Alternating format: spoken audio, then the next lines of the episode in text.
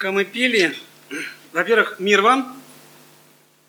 Позвольте вам передать приветы из Гатчины, из Майкопа, из Балаклавы, из Темрюка, из Финляндии и из Израиля. Я утром сегодня общался с Левой.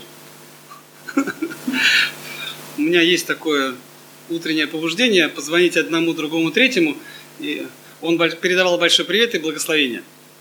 Они потихоньку, как говорили, уже обустраиваются, молятся о том, чтобы Господь им показал ту общину, которая присоединится.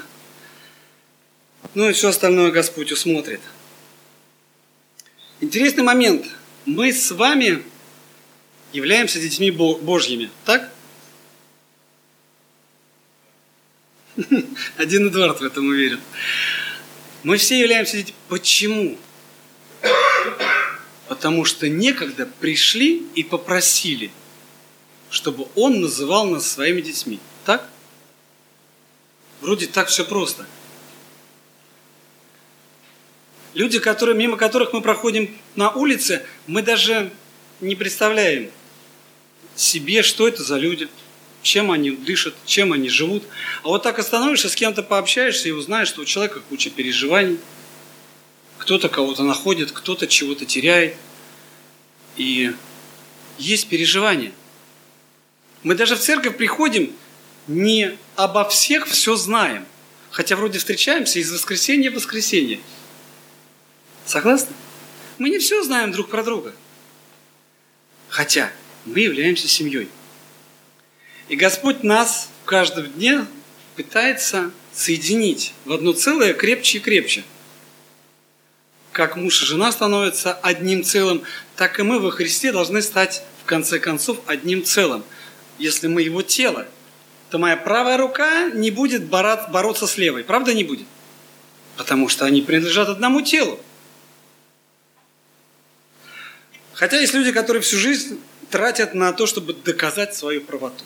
Не знаю, для чего они это делают, но тем не менее делают качестве примера мне пришел на память такой эпизод из жизни, когда меня пригласили на день рождения. Ну, всю семью нашу пригласили на день рождения в другую семью. И когда мы приехали, мы увидели, что там собрана, собрана только семья и больше никого. А мы вроде бы к этой семье никакого отношения не имеем по кровному, никаких признаков кровного родства нету. И тем не менее, вот это расположение одного к другому нас делает одним целым. И для меня в тот момент было ярким свидетельством того, насколько нас любит Бог. Еще больше, чем мы в тех или иных ситуациях любим друг друга, заботимся друг о друге, делаем друг другу подарки – знак внимания, как знак внимания. Стараемся помочь друг другу, потому что любим друг друга. Так или нет? Так. А теперь представьте все это с точки зрения Бога. Послание Галатам, 4 глава. Начинается со слов «Еще скажу, наследник, доколе еще в детстве, ничем не отличается от раба». Так интересно. Вот он такой маленький, ничем не отличается от раба, хотя и господин всего. Он вроде, так он господин или он ничем не отличается от раба? Время не пришло. Он подчинен попечителям и домоправителям до срока отцом назначенного. Так и мы, доколе были в детстве, были порабощены вещественным началом мира. Но, когда пришла полнота времени – Бог послал Сына Своего Единородного, который родился от жены, подчинился закону, чтобы искупить подзаконных, дабы нам получить усыновление.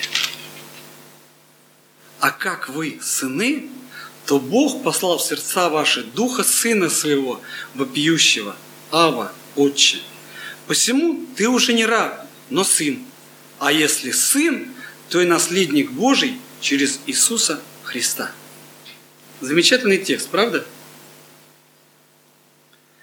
Христос нас избавил от опеки закона, сам исполнив этот закон.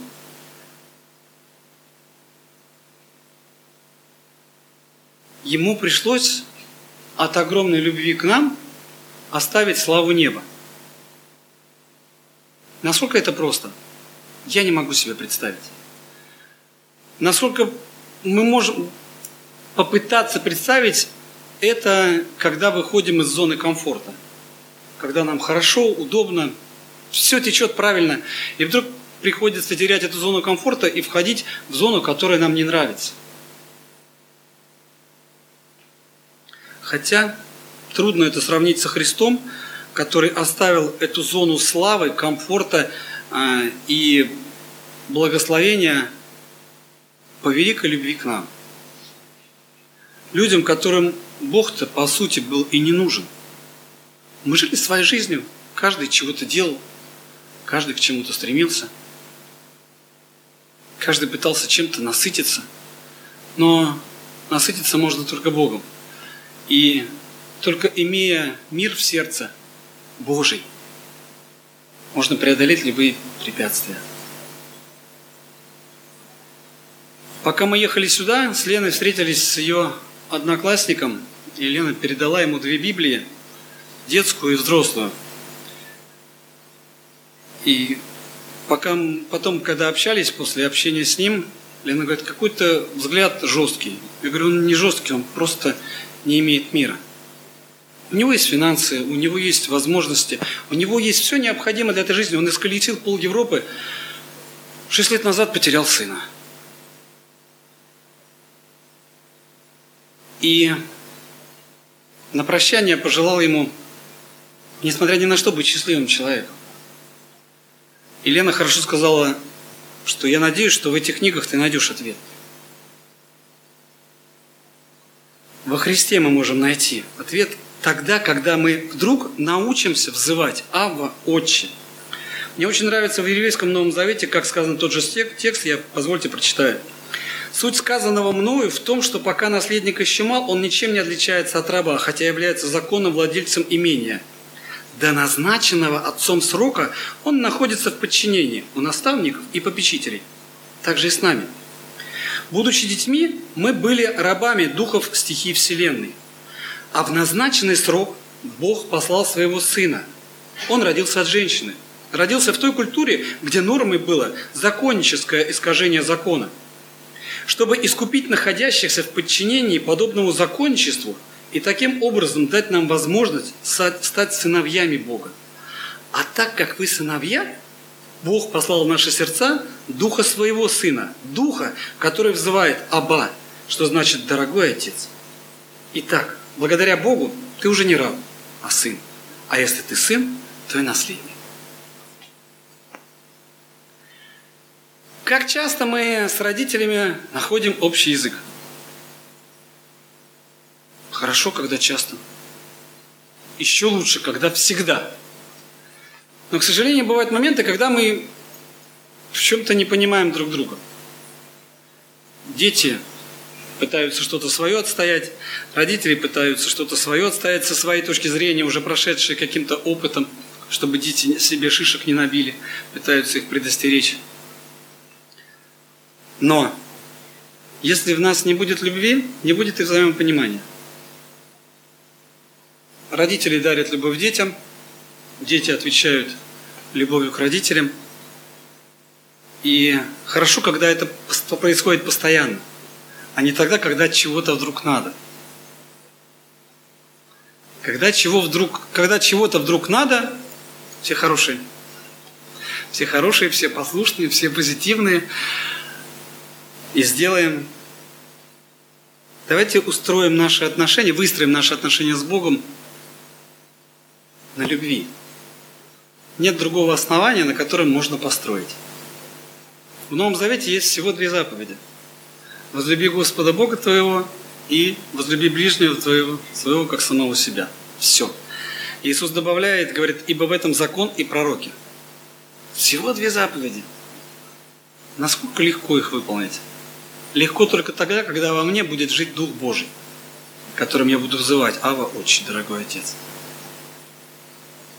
Потому что Он хочет назвать меня сыном. Он хочет подарить наследство.